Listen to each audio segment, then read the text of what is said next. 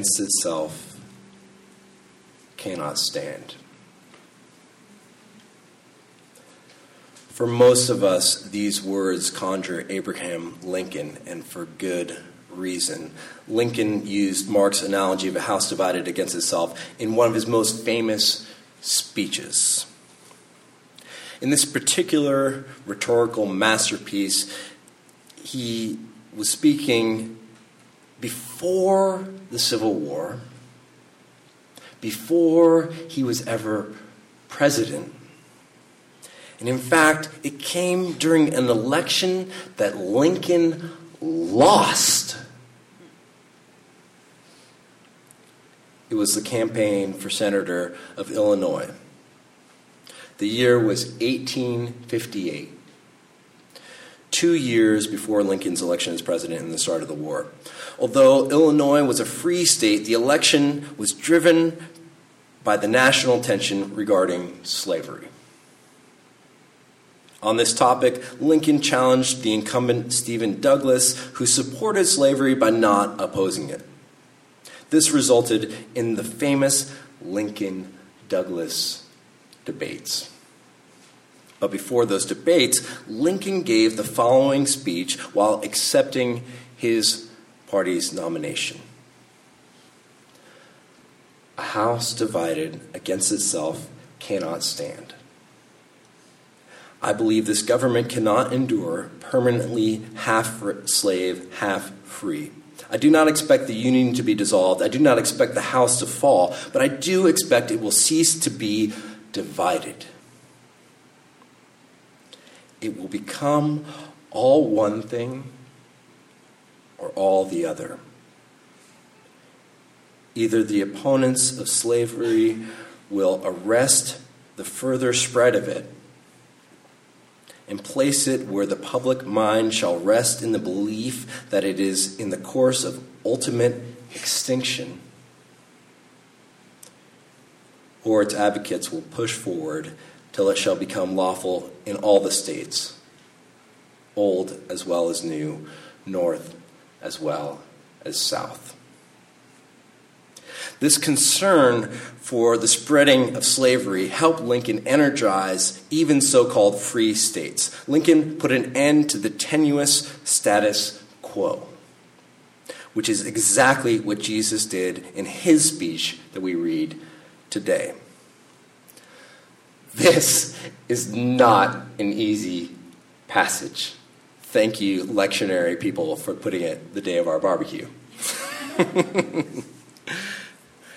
It contains some of the world, the worst churchy language. Those religious trigger words. Words that instantly turn many of us off to religion and church. Words like Satan, sin, demons, Beelzebub, blasphemy, and unclean.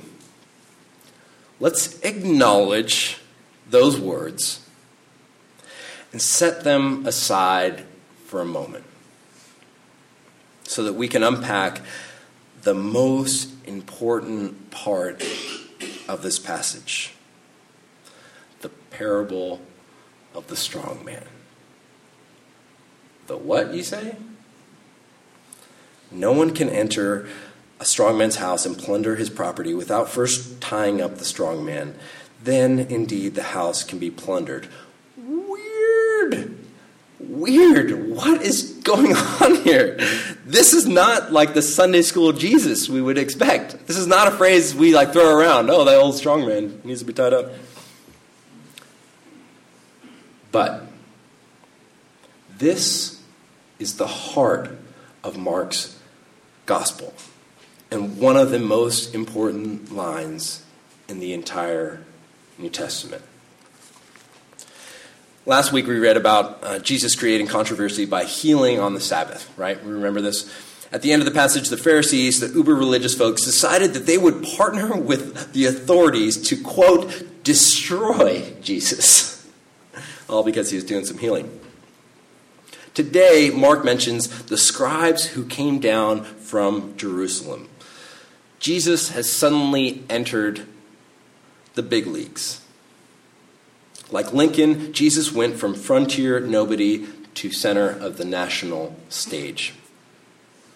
These capital city folks show up and try to discredit Jesus using one of the oldest tricks in the book a slanderous technique. They associate him with an enemy.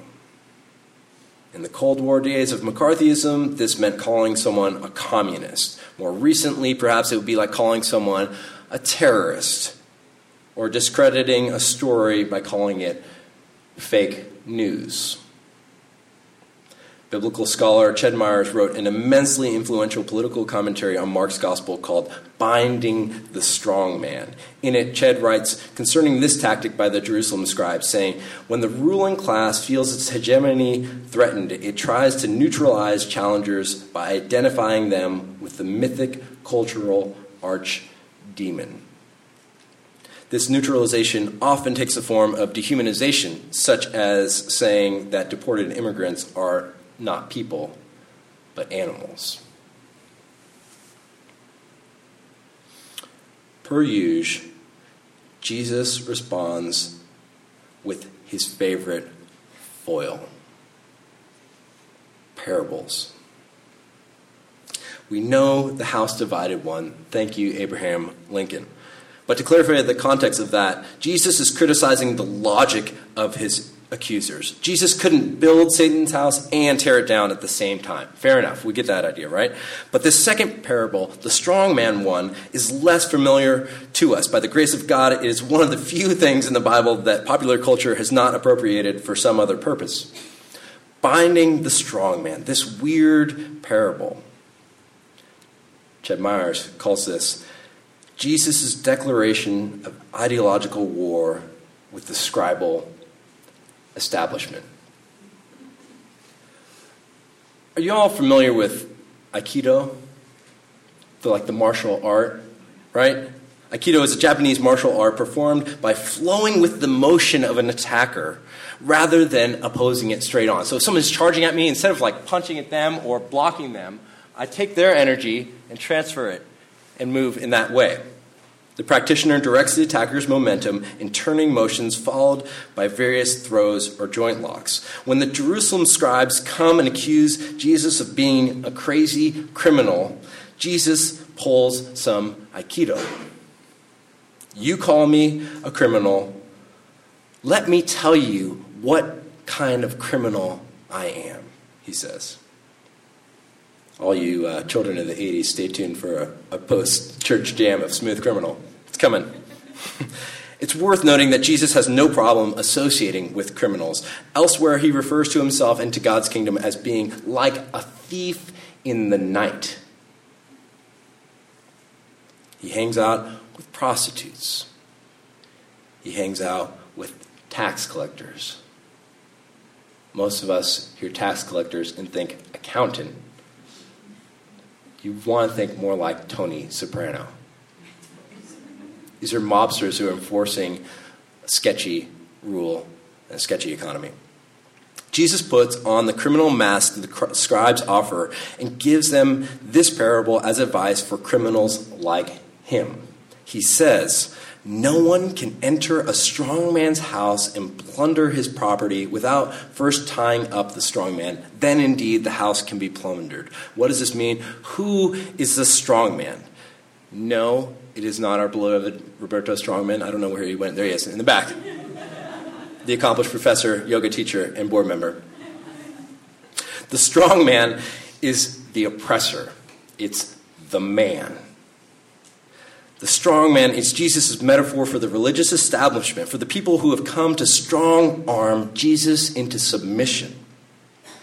But it also serves as a metaphor for that granddaddy of trigger words Satan, the personification of what traditional churchy folks call sin. That same force at work in the snake in the Garden of Eden, but for our purposes, for us here in this room, I think it might be more helpful to think of the strong man as the shame of Adam and Eve when they hide from God in the garden, as we read about today. The strong man is whatever holds us back. In hippie talk, it's our hangups, our baggage, all that stuff you would love to unpack or just let go of your fear, your anxiety, your pain, your self judgment, your doubt, all that stuff that holds us back. It binds us, grips us, keeps us from being who we are made to be. It keeps us from the fullness of love eternal. That stuff, that baggage, that fear, that judgment is strong. It's no coincidence that when Stephen Douglas learned of Lincoln's nomination, Douglas stated, Lincoln is the strong man of the party. He was essentially calling Lincoln the devil. In Ched Myers' terms, he was trying to neutralize his opponent. Jesus is tired of bullies like Douglas. He's tired of the scribes, the Pharisees, the corrupt religious authorities, making everyone feel bad about themselves and crippling them financially. Jesus has come to clean out the corruption and the, of the religious and political systems that oppress people in ancient Palestine. He's going to bind the strong man, to tie up everything that keeps us from the liberating power of God's love.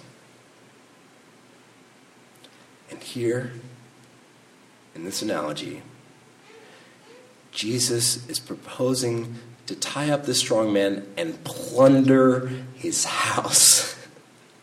I love this. There's something really fun about the word plunder. It makes the work of a Christian community sound like piracy. Uh, it sounds like, like Robin Hood, right? Jesus wants to steal from those who steal from others. He wants to disrupt the status quo. And he does this everywhere with stuff like, Blessed are the poor, blessed are the sick.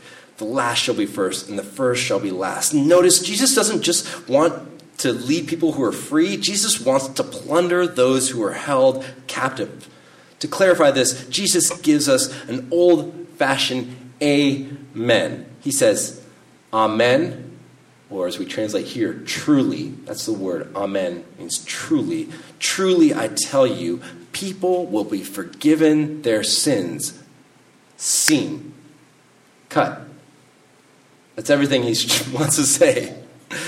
Jesus wants everyone to be free, not just the folks around him. Jesus is going the extra mile, tying up the strong man and plundering his goods so that everyone can live into a deeper reality the reality that we are all connected, the reality that there are over 2, 2 million undocumented sisters and brothers here in California that are a crucial part of our culture and economy. The reality that there are 8.7 million species of organisms living interdependent lives on a planet whose climate is changing. The reality that we are all sisters and brothers. Jesus says it. Here are my sisters and brothers. Sometimes, a lot of times, we behave like a house divided. We are cruel to the very people we should love. But Jesus is tying up everything that divides us, everything that hides us from the fullness of love. He does this in order to remind us that we are the treasure. That we can treat everyone around us as treasure. Imagine walking down the street and seeing every single person you meet as someone that you love. Imagine if all the folks who are graduating and wrapping up their time here could look fearlessly into a future of unbound freedom an opportunity. Imagine living into the reality that your liberation is bound up with mine. That is our work together to dispel the house divided, to do what conflict worker John Paul Lederach suggests to nourish and foster the creative imagination that permits people to bring into the world something that does not now exist.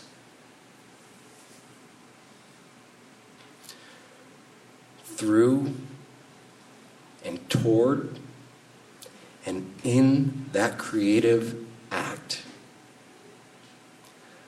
we find God and know neighbor.